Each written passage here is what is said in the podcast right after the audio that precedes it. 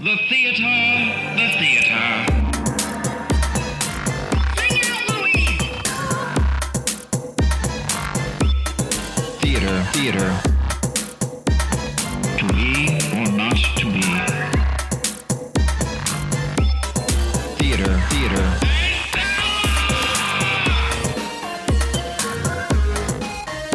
The play's the thing. Hey, friends. Hello. Hey. Hello. How you doing? What's up, man? What's up? Oh, it's so good to see your faces. And on this day of birth, on this that day. Is C J was born today. Today, yes, this very C J day. Today she was born. Years ago. Wow. It was thirty-eight years ago today. An epic All journey. Right. An epic journey. My epic favorite journey. Birthday story is. I was my parents' second child, and they had my, my mom had my brother really, really fast, like barely made it to the hospital. Oh. So when she knew she was in labor in the morning, they, they drove up to the hospital and they got there, and I wasn't born until like seven o'clock at night. And the doctor was like, you are in labor, but you're not going to give birth for a while. So go out and do some other things. And, oh, I think I talked about this when we covered Everything Everywhere All at Once. Okay. My parents saw Indiana Jones Temple of Doom while my yes. mother was in labor. I remember this. Okay. Amazing. Amazing. I mean, why not? That's a great yeah. way to do uh, it. Yeah. yeah. Did it right. Absolutely. So it's why I love Indiana Jones and Cage that- Week One. That's why, exactly. Well, C J, happy birthday. Yes, I, I'm happy. So happy you were born so that we can collaborate and make podcasts and be buddies yeah. and and drink and do drugs and, you know. All right. I'm kidding. I'm kidding. Well, we're straight edge on this podcast, actually. Yeah, that is we, a lie. Yeah, we are so sober. We are, are you? Why? Why? Why did you lies, that? Lies. Well, speaking of birth, um... What? I know that's a bad transition, but it there really is. A, is. There but I know is, what you're talking. I know. There's a sadness to this week as well that we're recording. There was a death in the family yeah. of of theater people. Um, we lost Olivia Newton-John this week. We y'all. Yeah, yeah. That's a huge, huge loss. Especially because oh, where to hide. Yeah. That's, that's, oh, that part is just every time it's like, boom, yeah. and then right now. There it is. It's like, oh. She's she's a powerhouse. I've always loved Olivia Newton-John. Yeah, I mean, she was l- so One of my lovable, first loves. Like you yeah. know what I mean. When when the world got introduced to her, oh yeah, yeah. I had yeah. just watched Xanadu maybe maybe a month ago with Pam.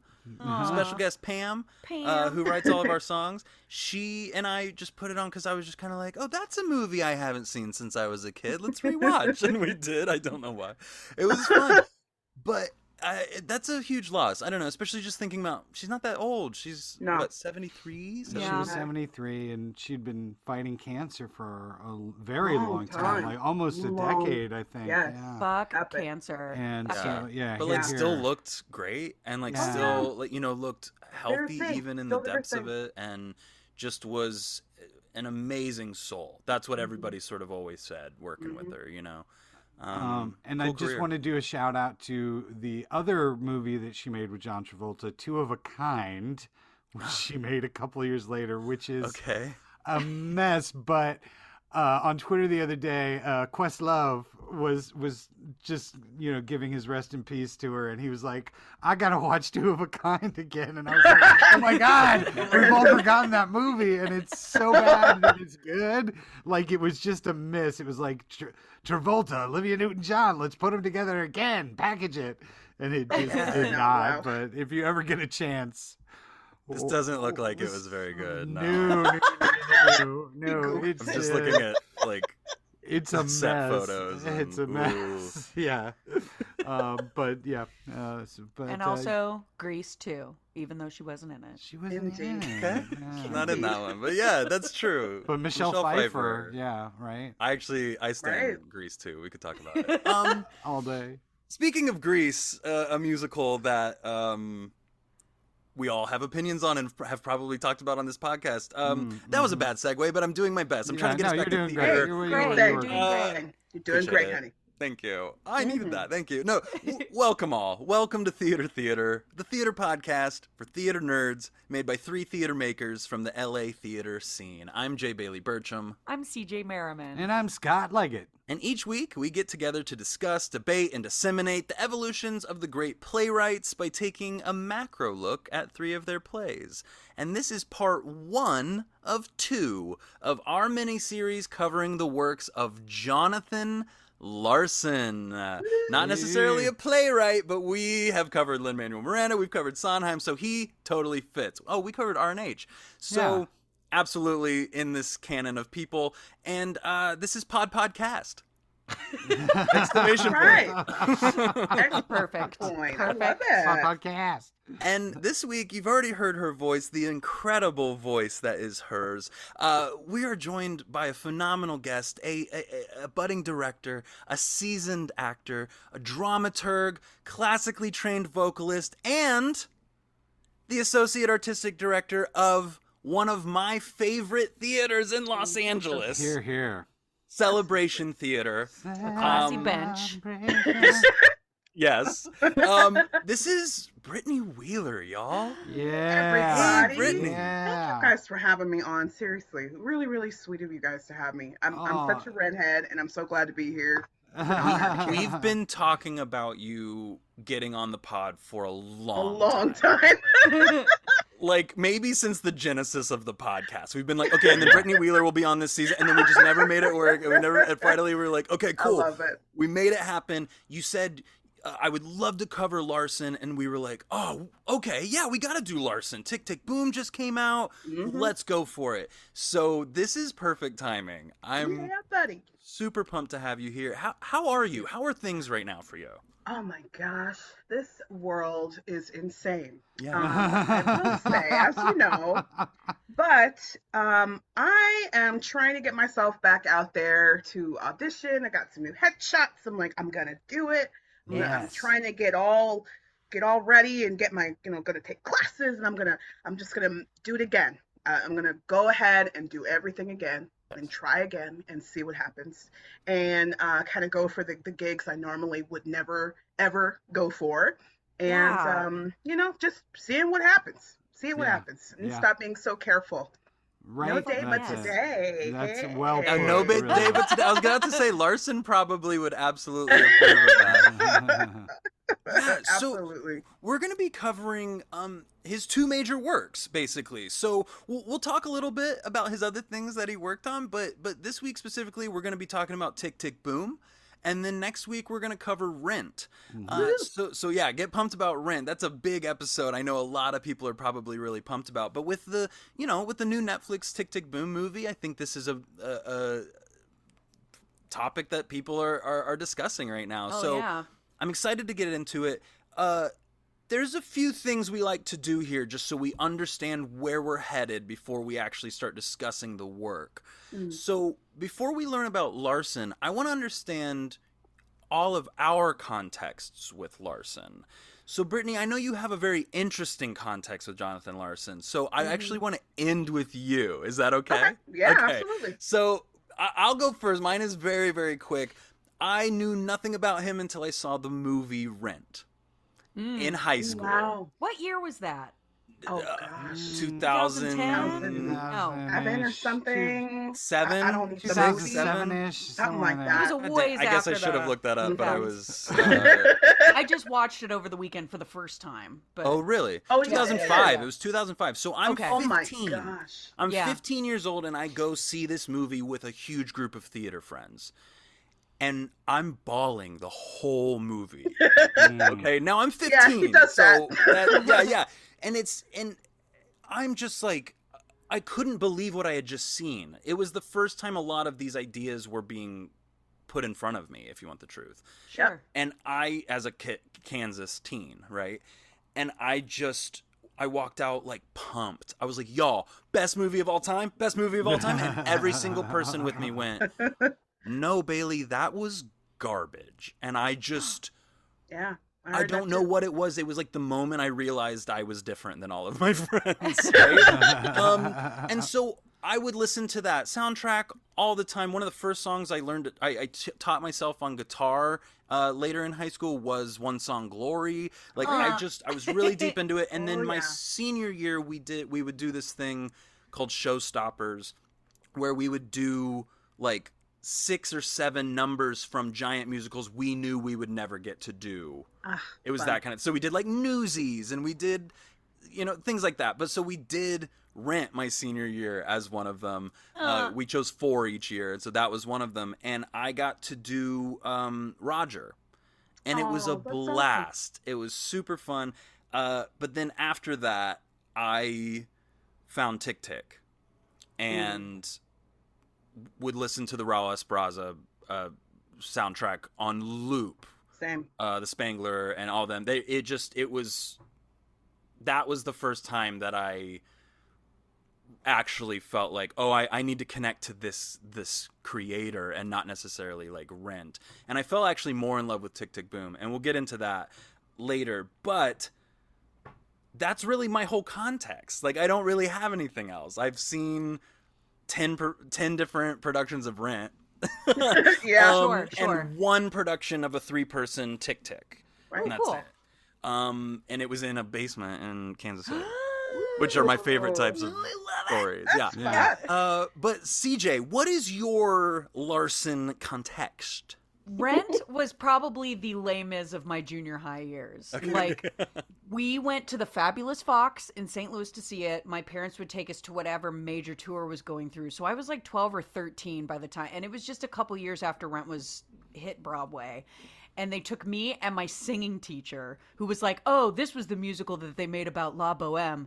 And then this was the one time that my parents didn't buy the soundtrack ahead of time and have the entire family listen to it. And kind of like you, Bailey, like it was the first time, especially at that age, where, I mean, because where I'm from, if if anybody is is queer or anything, they don't fucking talk about it because it's dangerous where I'm from. Right. And so to Same. see that up on stage, out and proud, was a revelation for me. But I also remember my parents thinking, like, I could tell my parents were like, I can't believe we took our teenage daughter to this. And I was sitting in the audience thinking, I can't believe my bar- my parents brought me to this. So Rent was huge for me. And then after that, brought the, bought the soundtrack and, and memorized it and loved it. And then my senior year, when we graduated from high school, since I was the only person that could sing for miles and miles, I was the one that made the quote. We sang Seasons of Love at my high school graduation. Of course. I made it happen. But I didn't know, I didn't know Tick, Tick... Boom! At all. I had heard it quite a bit. And now, like in the last three or four months, I've definitely familiarized myself with it. But for me, Larson has been all Rent. Mm. All Rent. Sky. uh, um, so, uh, I really, my only familiarity with Larson was Rent, and it was um, very much imposed on me mm. and very much um, misrepresented by the time that I got to listen to the recording of it. Right. Um, You've I talked had, about this. This is yeah, actually interesting. Yeah. Yeah. And so I, I always, well, and then I had a girlfriend who basically only played Les Mis and Rent. Period. Like that was all that was played. That's tough. Oh, you poor including poor including during um, coitus. So when no! the, so when the breakup came, no. then Rent became very much uh, oh, no! a trauma point, a, a Freudian uh, P T S D thing for me. I understand. Um, um, I've seen productions of it and liked it, and then. Um, I had a friend of mine who I'd gone to college with who's in New York who knew him. And so the first word about him that really outside of New York became aware of it all was when he passed. Right. Like he, he wasn't, it was, Rent wasn't anything yet. Um, right. And uh, neither was his other stuff. So yeah, uh, and then when Tick, Tick... Boom! Came out, I kind of made a point to go back and I, I rewatched the movie. I re-listened to the soundtrack. Like I said, I've seen uh, three or four productions of it. Um, one or two I, I liked, and um, yeah. So, yeah, I'm not deep I'm not deep in into Larson, but Brittney. Yeah. Tell us. Tell us Tell yours. You. Um, so I didn't really, I had only heard songs here and there. Um, since I was very small, I had only heard Seasons of Love. So right. it, it's almost on a, a continuous loop whenever uh, it comes up with me and my parents. It's a really, uh, it's a song that's really, really dear to all, to the three of us. It's very special. Um, I had only heard at first Seasons of Love, like I mentioned, but then for Tick, Tick... Boom!, I devoured it. Yeah. Um, and I don't even remember if I was exposed to Rent first or Tick, Tick... Boom! first, because that's how much, um, how the, the two pieces were so, uh, they were almost, I mean, it's his two main pieces, but to me, they were so special. Um, and the first time I heard his version of Sunday in Tick, Tick... Boom!, mm. that was the first time I had heard Sunday ever. Yeah, same. So I didn't realize that it was actually a, a, an, an amazing, an, an um, homage, yeah. an amazing spoof of Sunday. And when I first heard Sunday, of course, you know, Sondheim, him being a Sondheim himself, um, it, I said, wait a minute, which came first? So of course, that then that went, I went down the rabbit hole. Of course. But I've done uh, the same track in Rent twice. Oh. And I have never been able to see a production of Tick, Tick... Boom!. I just have devoured the Raúl, the Raúl Esparza yeah. uh, Spangler version, and Come to Your Senses has is probably top ten favorite songs of all time mm, by I just any got composer. Chills just by you saying the title. Uh, yeah. Just it, it is just a powerful. I mean, how, who hasn't been there? You know, in in that kind of a situation. And but all of that is to say, um, Larson is a really, other than Sondheim, probably my absolute favorite composer. And I just feel like we have missed out on so much yeah. uh, mm. because he's not here. Yeah, um, that's but my one of goodness, my good takes too. Yeah, yeah. what yeah. he has given us to work with is is epic. Yeah. And you know, a lot of people don't like his his work and stuff like that. But I think, um, I think Tick, Tick... Boom! has a very, very special place in musical theater canon. It should. If it doesn't already, it should. And hopefully the movie will help with that. But um, yeah, there's just some will. powerful stuff there, you know? Yeah. Yeah. I, I'm excited to talk about the movie a little bit with y'all, too, because I, I have some opinions on how I think it diminishes what the original musical is in some ways, while also giving the original musical a whole new voice and platform. Yeah, yeah. So it's it's difficult Agreed. for me. Yeah, yeah no, it's it. a, yeah, I, it's, a, so. it's it's um generally I really like the film um and, yeah. and the direction and some stuff in it. And there's some stuff that I like but I don't really like a, a, as part of the movie that takes me out of it, but I'm still like, all right, that's cute, but we'll get into it. Yeah, we'll do a whole a whole deep dive. It's because it's very interesting. But the, the next thing we got to do is we got to learn about the dude. We got to learn about Jay Lars himself, the man Jay himself, Lars. Jay Lars. Uh, epic. We have a great way of doing that here on this podcast, Brittney, and it's uh, it, you're not going to hear the next thing that the audience is going to hear, but I want you to know it sounds really cool. Scottpedia. There it was, the Scottopedia stinger. Scott, Scottopedia. Tell us about Pedia this shit. I'm going to talk to you a little bit about Jonathan Larson. Uh, hey. We're going to do a, a general thing, and then we'll uh, we'll we'll talk more about him. Okay. Jonathan David Larson was born oh. on February fourth, nineteen sixty. He is an American composer, lyricist, and playwright. Like, yes, he is.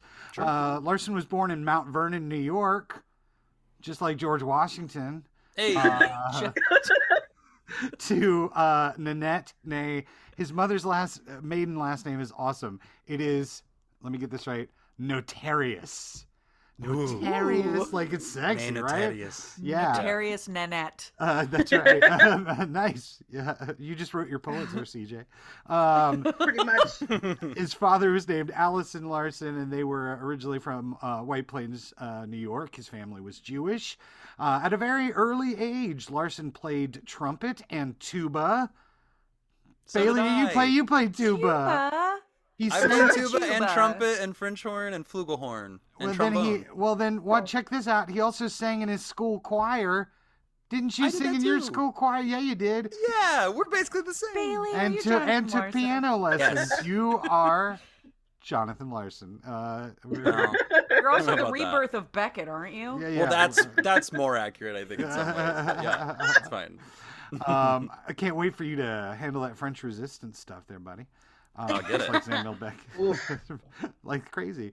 Uh, Larson attended White Plains High School, where he was also involved in acting, performing in lead roles in various productions, and graduating in nineteen seventy-eight. It's a great year, nineteen seventy-eight. I think that was the year Grease came out. Wine. Grease came out in nineteen seventy-eight. There we go. Call back. Uh, oh, he, had, okay. he had a sister named Julie. Uh, Larson then attended Adelphi University in Garden City, New York, with a four-year scholarship as an acting major, in addition to performing in numerous plays and musical theater, graduating in nineteen eighty-two with a Bachelor of Fine Arts degree. During his college years, he began music com- composition, composing music first for small student productions collect, uh, called cabarets, which I, yes, that's what, wow, I pulled that and I did, I did not edit that right. I did not, I did not put that together well. Where's my assistant? Damn it, Gene. Gene. Can we, can we note it in the log that Can Gene we needs to be please fired? Note it in the log that uh, Gene needs to be Somebody's fired? Getting paid to do this. The dossier I paid Gene thirty-five thousand dollars a year. Oh out of here. That's not a lot of money. Enough, thank you, Brittany. He's not living off that. He works four hours a week and he messed it up. Uh, uh, I love it. But uh, he later uh, he wrote the score to a musical entitled uh, The Book of Good Love, written by the department head Jacques Burdick, who was also Larson's college mentor. As a student at Adelphi University, Larson co-wrote, uh, I'm going to try and get this right, Sacramoralanority, Sacramoralanority, yes. which was a Brechti, right. which was a Brechtian-themed cabaret musical, and his first musical. Uh, he co-wrote that with a gentleman named David Glenn Armstrong.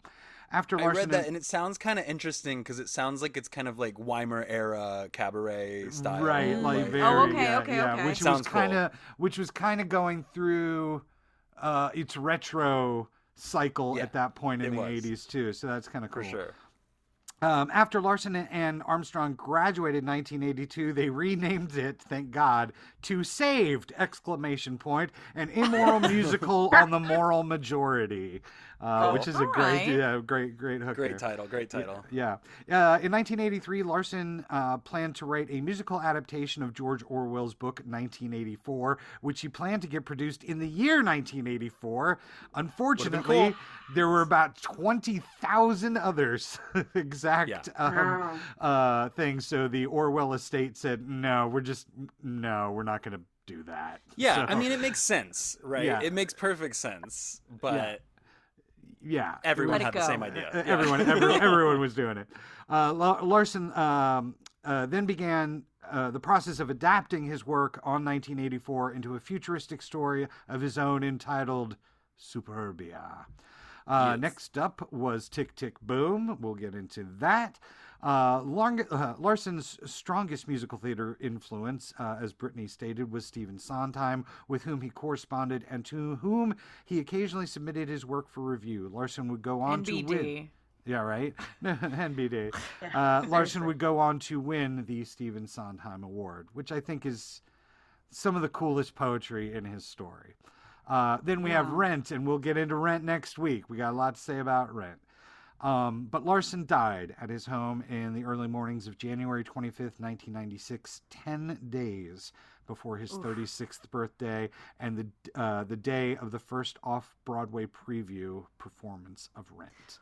Well, um, and I read that he was misdiagnosed, legendary. right? Like, he yeah. went to two yeah, hospitals. Yeah, there was a whole malpractice well. lawsuit that was settled. And, mm-hmm. uh, yeah, they just couldn't, didn't identify the problem. Um, I should also shame. say, after his death, Larson's family and friends started the Jonathan Larson Performing Arts Foundation to provide monetary grants to artists, especially musical theater composers and writers, to support their creative work. Yep. Yeah.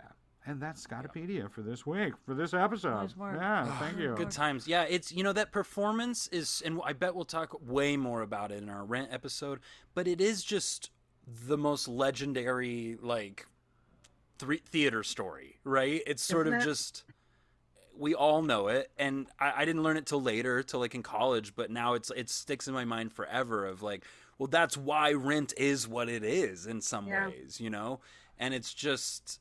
it's sad, and it's it it's kind of much like Sarah Kane, who we've we've covered on this podcast. Just we've lost, and as you said, Brittany, we've lost so much future work that could have been so profound, right? Um, yeah. And we're only getting sophomoric. Um, yeah. Not not sophomoric. Yeah. They're not sophomoric, but we're getting sophomore efforts, right? We're getting mm-hmm. early drafts of even Rent wasn't finished. It was in previews. Nope. It was off Broadway. It wasn't, you right. know, like so. It's just incredible what things could have been, and I think that's what's most exciting about covering him. Well, mm-hmm. and even just the lore around his dying. Like, I yes. I vaguely remember someone saying to me, like, I was like, oh, he died before Rent opened? How did he die? And someone was like, he choked on a turkey sandwich. Uh, oh, yeah. Like, just, what? Oh, God. Like, those, yeah, those, yeah, no. they, they used to say that no. about Mama Cass, too, that she, you know, right, oh that's God. The joke. Yeah, yeah. yeah. You know, just sandwich, like, yeah. yeah. But the, the, the other thing about that was, like, so many people also, because of Rent, there's this whole group of people who, like, commu- like I feel like so many people think he died of AIDS. Sure. Like, oh, yeah. really? I bet I most people oh, would yeah. say that who aren't oh, in our circles. Sense. Well, and, and I, right. I have to confess, too, that early on as as Rent was blowing up, and like I said, hearing that cast recording, uh, but hearing the story about him first, and then not having access to any of his work, really, at that point. I think you could find, yeah. like, bootlegs, you know, in record stores but uh, of stuff, but not outside of New York. Like, who would yeah. who would have gone? And I remember that that story blowing up was just so, like, you felt it through your, your belly. Because I was, was – I can't remember how old I was, but, like, you, you were doing, you're doing shows and you're thinking about opening night, and opening night's just a few days away, and then – what would happen? And what's you, coming next? And what's coming next? And how big is this going to be? And, you know, you sort of heard these tricklings mm. of the story coming out of New York. And I think that that added to his legend and, and the profundity of his, of his, of his work. Absolutely. I agree. Absolutely. I agree. So let's get into Tick, Tick.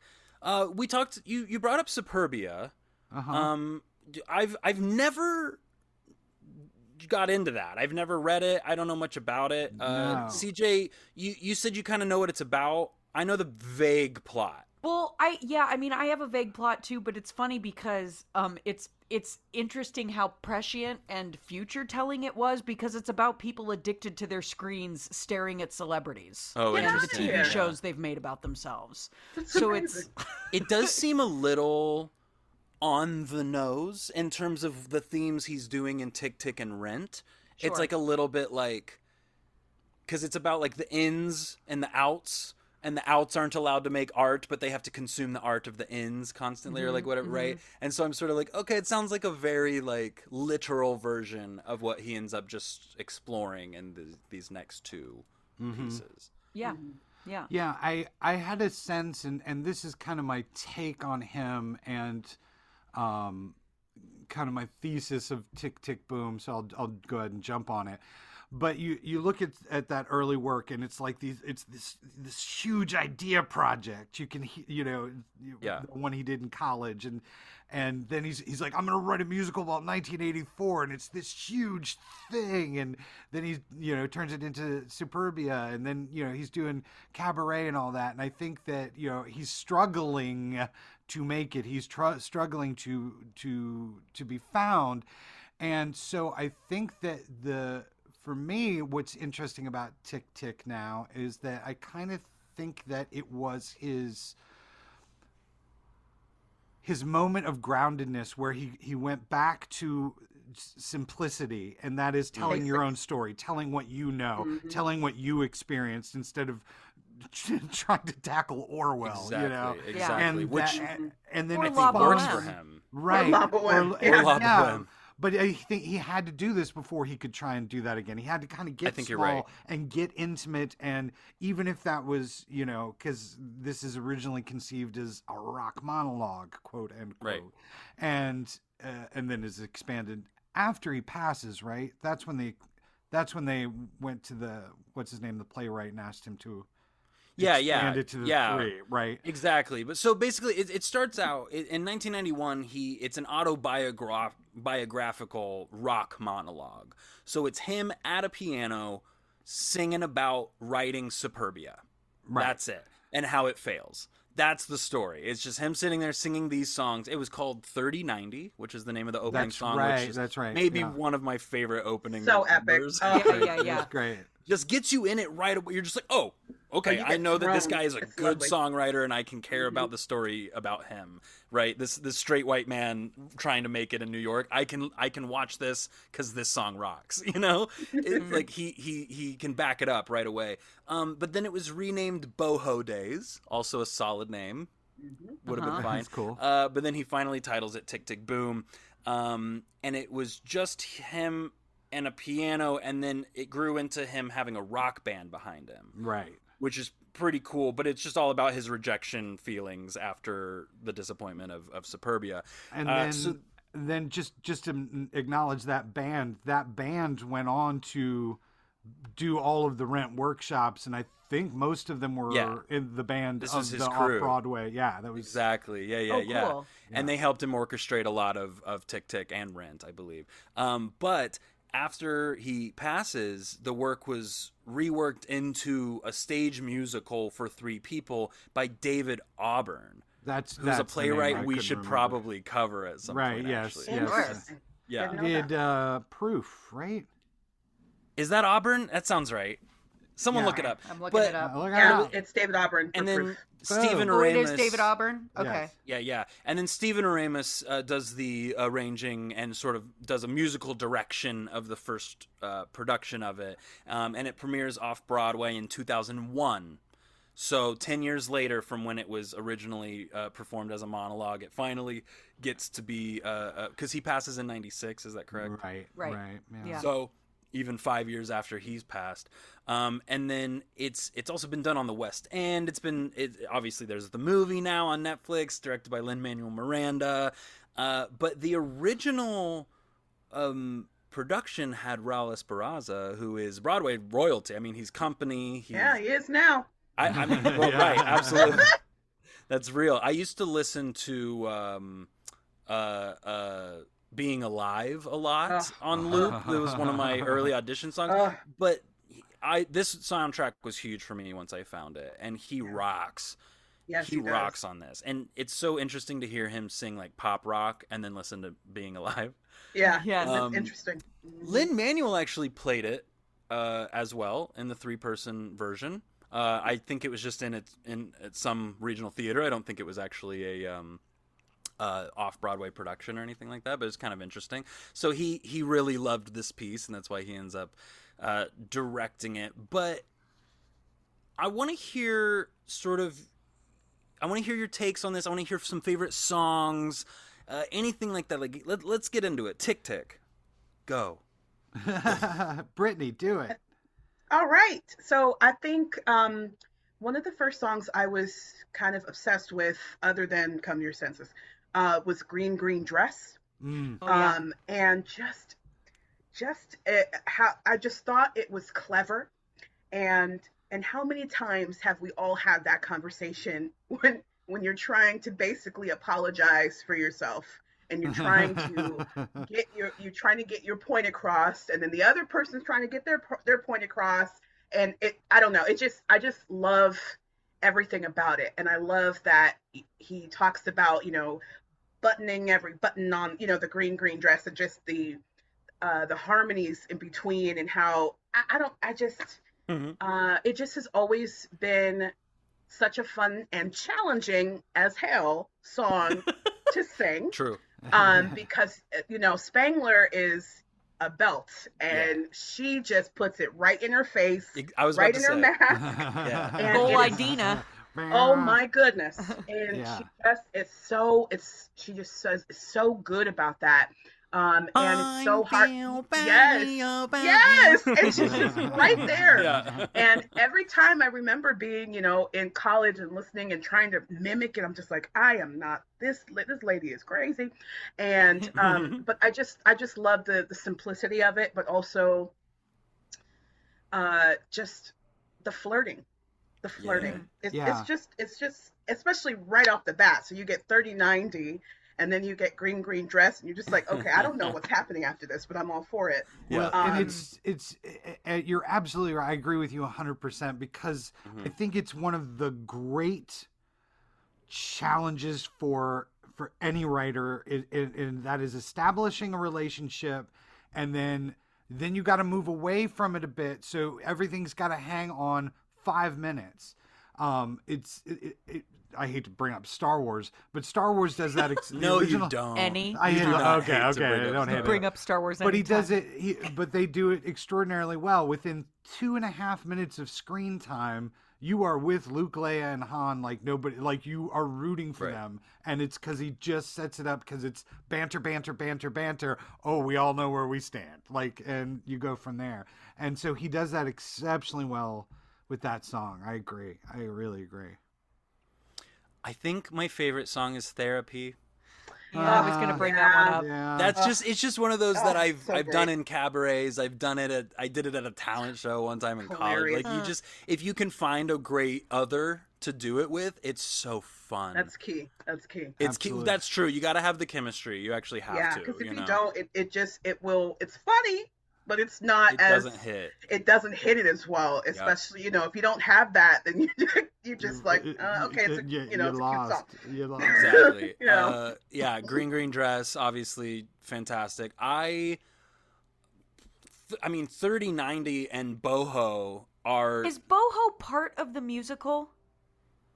Yeah. Mm. What do you mean? I want to say yeah. Well, I know because the cat. The, so I watched the, the movie. Boho, ho, ho. Right. I watched I watched the movie again, which I know isn't the same as the musical. And then I got a cast recording because I was like, I'm, I want to listen to the correct order of songs and I want to re- listen to the original Broadway cast. And it's chunked in at the end and it's Jonathan Larson singing it. It's not the cast mm. singing it. Oh, interesting. So I didn't know if it was just something, like if it was a beloved song that he'd written and they decide to chunk it in the Tick, Tick, Boom! Movie or it might have been. It is an actual part of the actual musical? It's from all from what I know, it was in the production I saw long ago in Kansas City. Oh, okay. And it okay. was absolutely in the uh, um, soundtrack, the Raúl Esparza soundtrack, just mm-hmm. as a song that I would listen mm-hmm. to all the time. Because so it's Jonathan Larson sure it performing it. In the in, original Broadway cast, in in that original, in the nineteen ninety recording, and I only know this because I just bought it today. Okay. It's it's the three cast members, and then it's him. It's Jonathan Larson doing that song, and the only reason why I asked too is because it's like the next to the last song on the original cast recording, but it's like the second song in the Tick Tick Boom movie. Interesting. So they they switched it. Oh, interesting. Yeah, they and that was oh. another reason why I wanted to listen to the original cast because I was yeah. like, I bet they switched stuff around. Oh, um, sure. It's very possible, I, but I'm unaware, so I don't know that it. I I loved that song. I yeah. love that song. Uh, and listeners, then, uh, uh, Larson Head listeners, uh, let us know. Uh, if there's anything there's oh, people yeah, screaming please. right now who are like it wasn't in the original that's not it wasn't it was it was shut the fuck up it wasn't it then they cut it and they put it back in and then it got rearranged right. it, like, it's also like somebody exactly. knows very somebody possible. knows the that's whole the track oh, yeah. somebody knows no that's know the thing it. too you know is it. that it was probably it might have been cut for the actual off-Broadway that's very much possible. Like Little Shop sure. had a bunch of songs that got caught cut for the actual off-Broadway run, you know, and then they just threw it on the soundtrack for us oh, to hear it. Oh, but it's such a good song. Right. I, know, I actually, I it says Jonathan Larson, but in my mind, it's still Raúl Esparza singing mm. when I hear it in my mind. Mm. I could be wrong. Oh. I need to go re-listen to it. But I do too. It could be one of those things where it's labeled incorrectly. I, I, I might be way off base. Um... Or not. I don't know. People are screaming right now. I'm sorry, guys. uh, yeah. The quality is definitely different on if we yeah. have the same album, which I'm assuming we do. Maybe they put um, it on there know. as a bonus track that it was an old it might recording have been a, Yeah, I was had. just thinking that. It might have been a bonus track. Mm. Yeah. I I loved, Coda. I just love that. I love Therapy, but I also love that opening song, thirty ninety. And especially listening to that song on my birthday um, at a work day that ended up being way harder than I thought it was going to be. The right. lyric about they're singing happy birthday, you just want to lay down and cry. Because this is the year that I've been like, nah, I don't really feel like celebrating that much. Yeah, and, yeah. Uh, my birthday's next week, so Siege, I'm with you. I feel yeah. Like uh, you I go through that, by the way. Song... And it... Oh, I'm sorry. Go ahead, Britt. No. No, no, no, I was just going to mention Louder Than Words and how Ooh. Um, Ooh. timely, how timely that, that oh, piece yeah. is. Uh, I've been playing it a lot um, lately, just be, just because of what's going on in the world and uh, where I'm at in my own life. And I just, sure. it's, it's, I mean, you can't get much better than that. Yeah, um, you I know, agree. When art, when you Asking connect with questions. Art and vice versa. Yeah. I have to yeah. give a shout out to Sunday, because in yeah. retrospect, yeah. Uh, the it was arrogant, but it also was like brass balls that he, yeah. right, that he was going to riff on Sondheim directly, and and yeah. of course he's in in contact with him, but. If I would have been in contact with Sondheim and writing music, I would I would be doing everything I could to not mimic him to yeah. him. But he doesn't. That's I don't. Right. I don't think it's a mimic at all. I think he he, he takes it. It's a love does, letter. It's an yeah. Homage. It's a love letter. It's spoofy really yeah, in the right it, way. That's it. That's it. Absolutely. Truly is. Yeah. You you want to hear something annoying? Yeah. Yes. I had no fucking idea it was a Sondheim song, and I just love it because I'm like, that's what it's like working brunch at a restaurant on a that's Sunday. I mean, that's it reminds real. Me of my eleven a.m. shift at Houston's real, every yeah. Sunday. yeah, but it's and another I mean, it's... example of him personalizing stuff, becoming intimate with it, connecting with his voice as as a as a personal connection thing, and I think that's why, you know, th- that's why it's it's such a springboard for what would happen. Well, and also because it wasn't ever meant to be anything more than a monologue to him. Right. It if you're seeing a monologue, then it is he's just referencing on purpose. He is mm-hmm. he's he's sitting there going like, and all these people in New York who have seen Sunday in the Park in the last few years are going to get this joke and right. diner, you know, like, and, it, and people probably were just like roaring in the audience because yeah. it was so timely, right? And so now we're a little bit like, like. It, it, we're a little removed from it, I think, unless you really know Sunday. But in the movie, which I think we should talk about next, in the in the Netflix film, it's it gave me the same, with all the people who showed up in that number, it gave me the same feels as like the end of Endgame when every single person is on yeah. screen together. And I'm just like, yeah! You know, it was just like royalty, like just... The the the depth All of, of that bench that was just like oh, through yeah. that whole oh, yeah. number. It was so cool. Well, it's also a really cool snapshot yeah. of, of New History. York, yeah, you know, in yeah. the eighties. Yeah. It's just yeah. epic, you know. Yeah. yeah. Mm-hmm. I have to say that when movie? I what oh I liked it. What did you I think of the gonna, movie? Go ahead. Yeah, yeah. I liked it. I was going to say that that moment is one of the moments that I love, but I don't love it in the movie. Like it takes me out just a wee bit, bit because it's. It's Lin Manuel Miranda making some phone calls and getting some folks to show up. You know what I mean? Sure. Which, right sure. on, you you if you're Lin Manuel Miranda, like that's one of the great gifts of fame is that you can make those phone calls and have people show up. That's the thing. I think it. I think it works because also most people, most people don't know any of those people that show up. Right. So it's only masturbatory to us, but. It's the right kind of masturbation. Oh, I don't. I don't even think it's. I don't even think it's masturbatory. I think it's a little bit. Uh, well, I, I think it's more showy and spectacly, and yeah, yeah. I think in the context of the film as a whole, uh, I, I like the intimacy of it. So that it just, it was just one of those weird things. That I'm like, I, I felt like kind of the same way, Bailey. Like, oh man, he's. And I'm like, oh, but does this work? And then I'm finding that I'm thinking of it, and I'm taking. Out of the movie for a moment, which I should say I think is, for me, it's so hard. But for the great accomplishment for the film in a lot of ways is that I am in it. Like I'm, I'm not mm. distracted throughout it. I'm absorbed into it in ways that uh, sometimes don't happen with musical films for me. And Garfield is phenomenal. We talk a lot on the podcast about like, or C J, you know, really is passionate about like why cast famous people when you could cast actual theater people. But Garfield thing. Knocks it out of the park. I but he, he does, and I think and that's he's the a theater whole... kid, and he's also a theater he person. He's he wasn't much of a singer, over. Right? But he, but this was his his crossover into musical theater for real. But he, with Angels in America and all that other kind of stuff, like he's already at home in the theater world.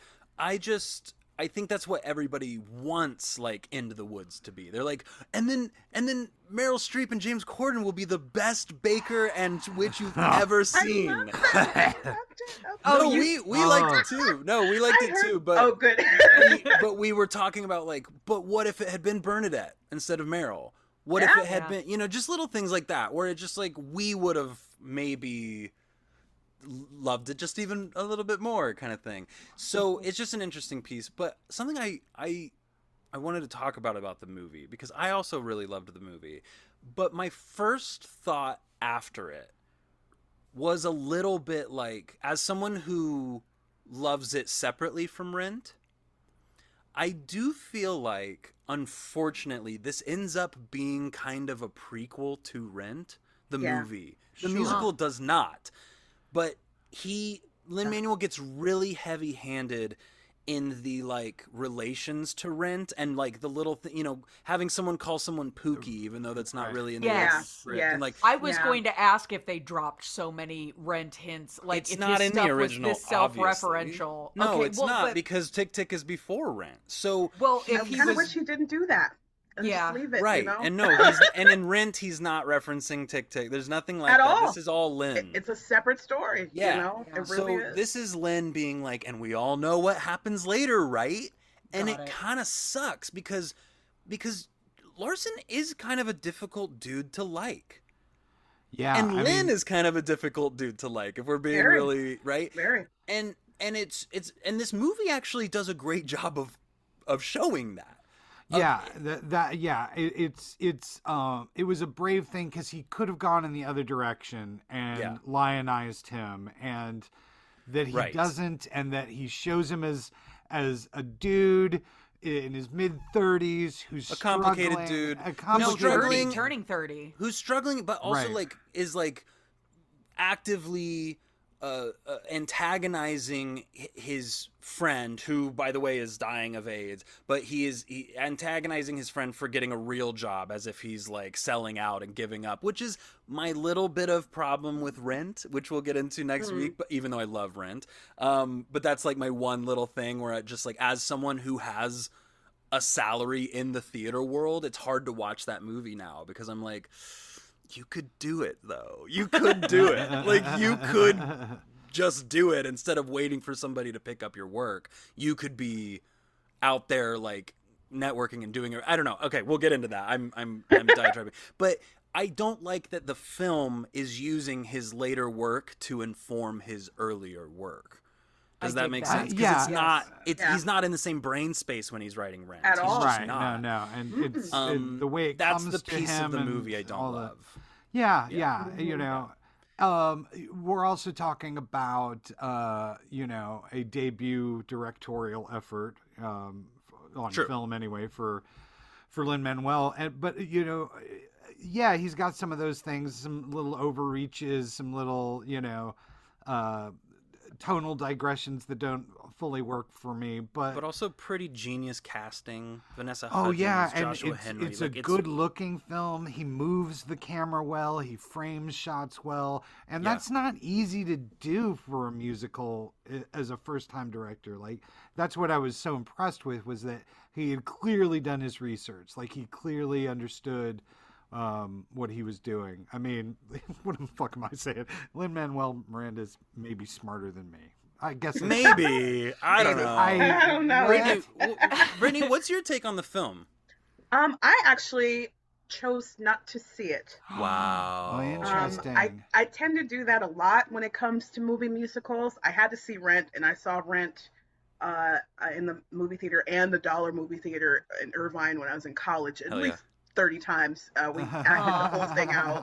Um, and we danced La Vie Boheme in the movie theater with everybody that was in the movie theater. It was That's epic. Cool. It, yeah, it was, it was wonderful. We did it. it every night, every single night for like a solid two or three weeks.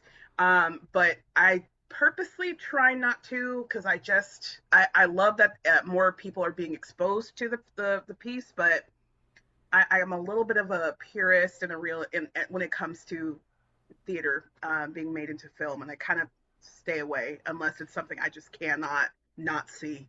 There is Rent for me. I yeah. I I, and I would only push to recommend this if I felt like this movie didn't do the thing I just described, mm. because everything else about it really rocks and feels like a a, a legitimate uh, version of that show I love and that soundtrack I love on screen. Oh, but, excellent. But that, but what I was just talking about does, I think, maybe make it not worth seeing if you are a purist. Like, it, it just kind of diminishes it in a way that I don't, And I think yeah. I'm also waiting to see it on stage. Yeah. And to, oh, and that's see a good it done yeah. well on stage. Respect, um, and I yeah. think I think I'm just I just want to see it and and really hear the dialogue and the whole bit and, and see all the theater magic and stuff like that before right. I go and and become kind of accustomed accustomed to seeing it on on film. Yeah. And that's kind of what I I kind of did it backwards. So I didn't actually end up doing Rent until much later on in my career. And I you know like as, as I mentioned, I did the same uh, track twice, which is. Uh, the Seasons of Love soloist, yes. Joanne's mom, and the yes. whole bit, so uh, and the bag lady, you know. Yeah. So I ended up seeing the film and then then going into and seeing the the Broadway version and stuff like that. And and I just kind of wanted to kind of stay away from it until I was able to actually see it on stage. Somebody do it, please. Somebody do it. All right. Like, my Fine. Goodness, do it. You know, I think something. Well, I'll save this. I'll save this take for the Rent episode. But something I don't love about Rent productions now sometimes is that they feel like they have to just do the original thing that happened because of the legendary night sure. and all that mm-hmm. stuff, right? Sure. Um, and so I'll talk about that a little bit more on the episode. But uh, you know, b- back to the the Tick Tick movie, I do want to mention um, an actor that I have loved. Seen grow and, and and the fact that he got this role made me s- so happy. Uh, Robin De Jesus. Does anybody yep. know who that is? Mm-hmm, yeah. Okay. Yes. So he plays Michael in yeah. the film. Oh um, yeah. And he's mm-hmm. phenomenal. He's really in the good. Movie. Uh, so but good. I fell in love with Robin uh, in the movie Camp. Oh yeah. The movie Camp? yeah. Yeah. Oh no, so, you've mentioned this to me. I, need I to... have. Yeah. I have. In two thousand three, there was a movie called Camp uh, that is about a bunch of kids going to theater camp. Mm-hmm. And it is not only terrible, but also amazing. I, it, Sondheim is in it. Uh, Anna Kendrick is in it, but she's like twelve. um, no one else in it like goes anywhere or does anything except him. He's the only other one. And at the opening of the movie, they sing this gospel number called uh, um, uh, Brother, Sister. You know what I'm talking about? Yeah. Um, Brother, Sister. That thing. And they, um, how, shall, how Shall I See You Through My Tears? That's what mm. the name of the song is. And they sing it. And through them singing that to each other, it tell it shows in montage the story of a young man played by Robin going to his prom in drag and getting beaten by a bunch right. of kids, and Aww. The teachers like watching it happen and allowing it. It's, and it's yeah, it's, it's an just, epic it's opening to a movie that ends up being cheesy and terrible, but you're just like, whoa. And I fell like in love with this guy. Like, he's just absolutely incredible. And then the last time I saw him, he popped up in um, The Boys in the Band, which he was uh, also in Lacage. He was in Lacage and in the Heights as well. Yeah. No way. Oh, cool. So he did a bunch of theater. Yes. I think um, he even got a couple of Tony Award nominations.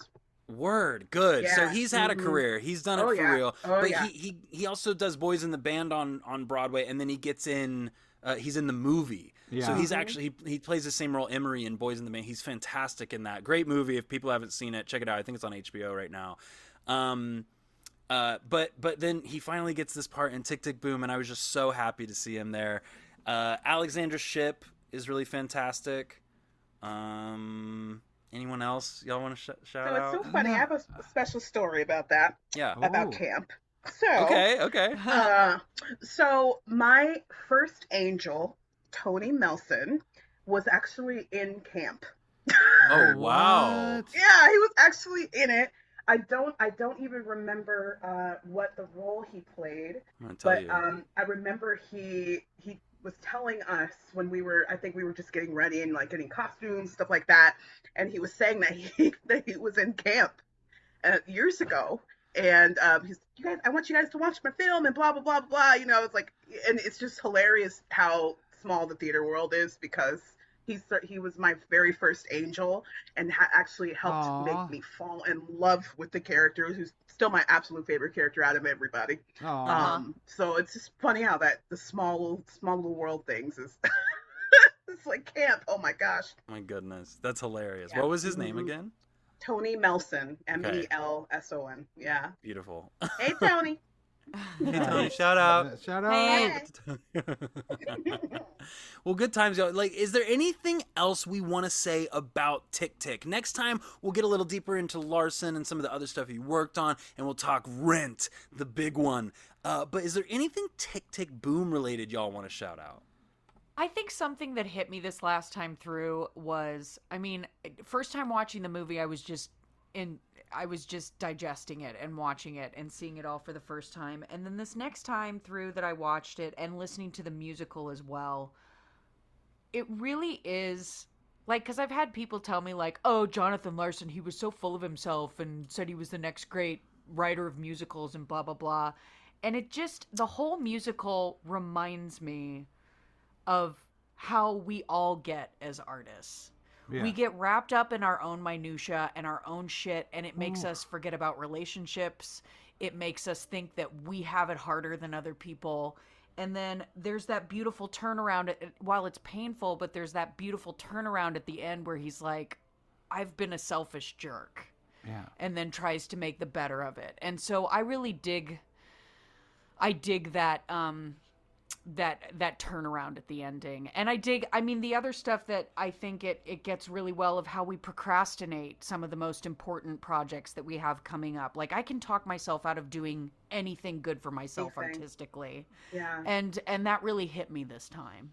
Yeah. I can feel his frustration um as someone who wants to always be working on a project, which I know a lot, I'm sure all the three of you are like this too. I want to always be working on a project. The yeah. problem is, I'll tell somebody I want to work on something. They'll say, that's a great idea, let's work on it. We'll do one collab meeting, and then I push for more, and then it never happens. Right. Sure. Right? Yeah. And I do feel I know, like at some point it just becomes like, okay, well then I guess I'll be a writer and go write my own shit. And that's yeah. sort of what he did. Is, you know, he was an actor and he wanted to make stuff and he was collaborating with people. And at some point he was just like, you know what? No one wants to see my shit. Nobody wants to buy my shit. Nobody wants to actually work constantly on something. Make Fuck all of you. I'm going to write Tick, Tick, Boom. Yeah. That's right. Yeah. And that's why I love this musical. So, because, because there are times where I feel like I need to just do that. Where I'm just like, nobody, nobody actually wants to collaborate. Okay, cool. I'll just make something. Right, um, but this podcast has made it easier to not feel that way. So thanks for that. No, and and you, guilty is charged going both ways on on that. You're you're yeah. absolutely right. How many things that I have hanging, and like I I felt so good because last week I finally like started this next project that uh, you know is you know going to wrap a lot of my time and energy, and I've been working on it for two years, like. For yeah. two years, this thing has been floating, and finally, like, it's like, oh, I get to do this thing. And, um, but I'm with you. And like the number of like, the number of times that I've said, oh, we should work on this. Or, uh, if somebody's asked me, I'm like, yeah. And yeah. And I think again, going back to, to, to my thesis about Tick, Tick, Boom, I think that that revelation becomes so clear. It's so clear in the music. And in the lyrics that he's he's connected and dealing with his shit a little yeah. bit and evolving a little bit as a human. And you can't evolve as an artist unless you evolve as a human. Brittney, do you have a final word on, on Tick Tick? Yeah. Um, I think one of the, the best things about the entire piece is you feel Larson's excitement in just being mm. able to create. Yeah. And how special that is, and how, you know, how we've mentioned, and how consuming it can be, and how you can get wrapped up in your own stuff and all that. But I think you can feel his tenacity. Yeah. Um, and I think a lot of people mistake that for being him, him being full of himself, or him being. But to me, it's just it's that ultimate artist drive to make something and to make an impact on yeah. the world, um, and to share a part of the light that you have with others. And I think that's why I love the man so much. It's because, and I respect him because he just has always, um, I just, nothing but that, that tenacity, that, that, you know, that, that drive to try and create art to make a difference. And I think that's reason why all of us, you know, want to do it, you know, yeah, hopefully, yeah. hopefully, oh, hopefully. You know? yeah, yeah, yeah. exactly. But, but I think that's that's the beauty about about him, as as you know. Of course, we don't know him personally, but you you get to know a composer by the work, um, yeah. as you as you all know. So, and I agree. It does yeah. it does feel like he's never trying to get the applause. He's trying to get thought out there. He's trying connect. to connect and to, yeah, and that to me is that's what it. makes an artist. Um, good times, y'all. Hey, thank you. I appreciate you. Thanks so much for joining us, Brittney. Thanks we'll so we'll see you next time. Me. And I really and appreciate you guys. It, it, yeah. We're, we're going to do a full a Rent discussion, which I know you'll have some takes on, so I'm pumped about that. Hearts all around. Um, but thank you, listeners, for joining us for part one of two of Pod Podcast, the works of Jonathan Larson. Uh, after Larson, we're going to do an in stuff, which is a Scott pick. Scott, have you decided what that is? You got anything? No, I'll announce on our Rent Great. episode. Beautiful. I'll announce it. I've got a list. I've got a list, and I Can't don't wait. want to be mean to C J, so... Uh, so we won't be doing Joe Dorasky round two. Wow. Oh. Yeah, that's season nine. If it I'll be dead by then. I'll be dead before yeah. we do no, Joe Dorasky. No, it's only your again. birthday. uh, happy birthday, C J. Thank you. Yes. I love you happy deeply. Birthday, dear, yeah. dear, it's been dear so friend. fun doing yeah. this two years of, or th- almost three my years bench. of podcasting yeah. with you. You're yeah. my bench, Brittney. uh, but then after this, our next mini-series... Should we announce what that is? I yeah, guess we we've can, been we've we been already have. It. Yeah. What is it? It's Maddox. Maddox. Maddox our Pennington. Winner. So this is somebody who won our Fringe Award, the Theatre Theatre Playwright Award. We're gonna do an entire episode on some of their other plays as well, including That's Love so Chicken, cool. the winner of our award. Um, we're so pumped about that. And then after that, another Earn Stuff. And then another playwright. So stay with us, and we'll we'll see you then. We love you. Do yeah. y'all have questions or comments or compliments? You can reach out to us via email, Facebook, Instagram, or Twitter. No Scott? compliments, though. No compliments. All compliments. None All of them. Insults only. Oh, help us out here. Thank you, C J. A big shout out to Ryan Thomas Johnson for writing our theme song. Our theme song's better than your theme song. It's yeah. true. And you'll just have to deal with it. Eat it.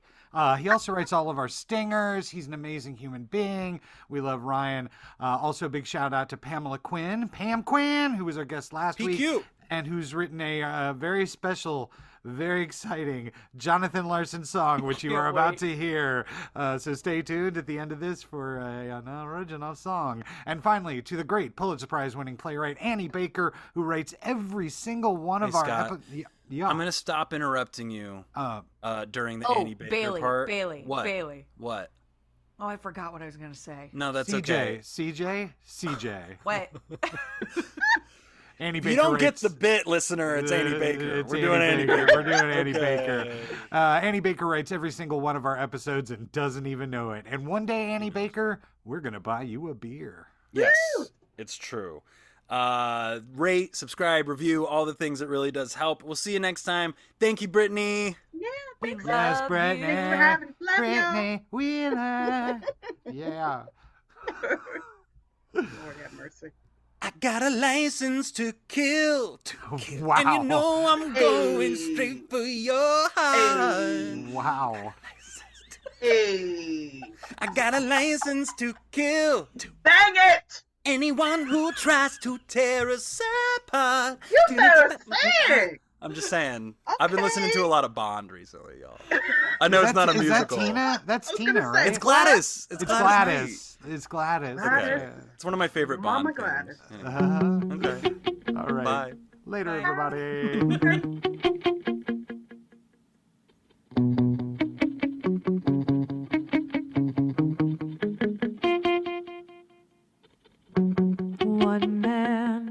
Glory, one man named J D L.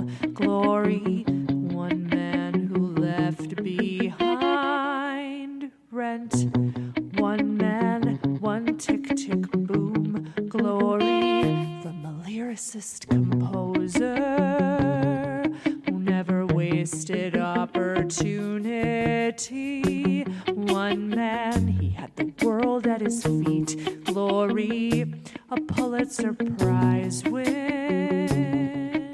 The show, Rent. The this man. Glory, much more than cheap colored lights. Such songs before his sunset. Glory.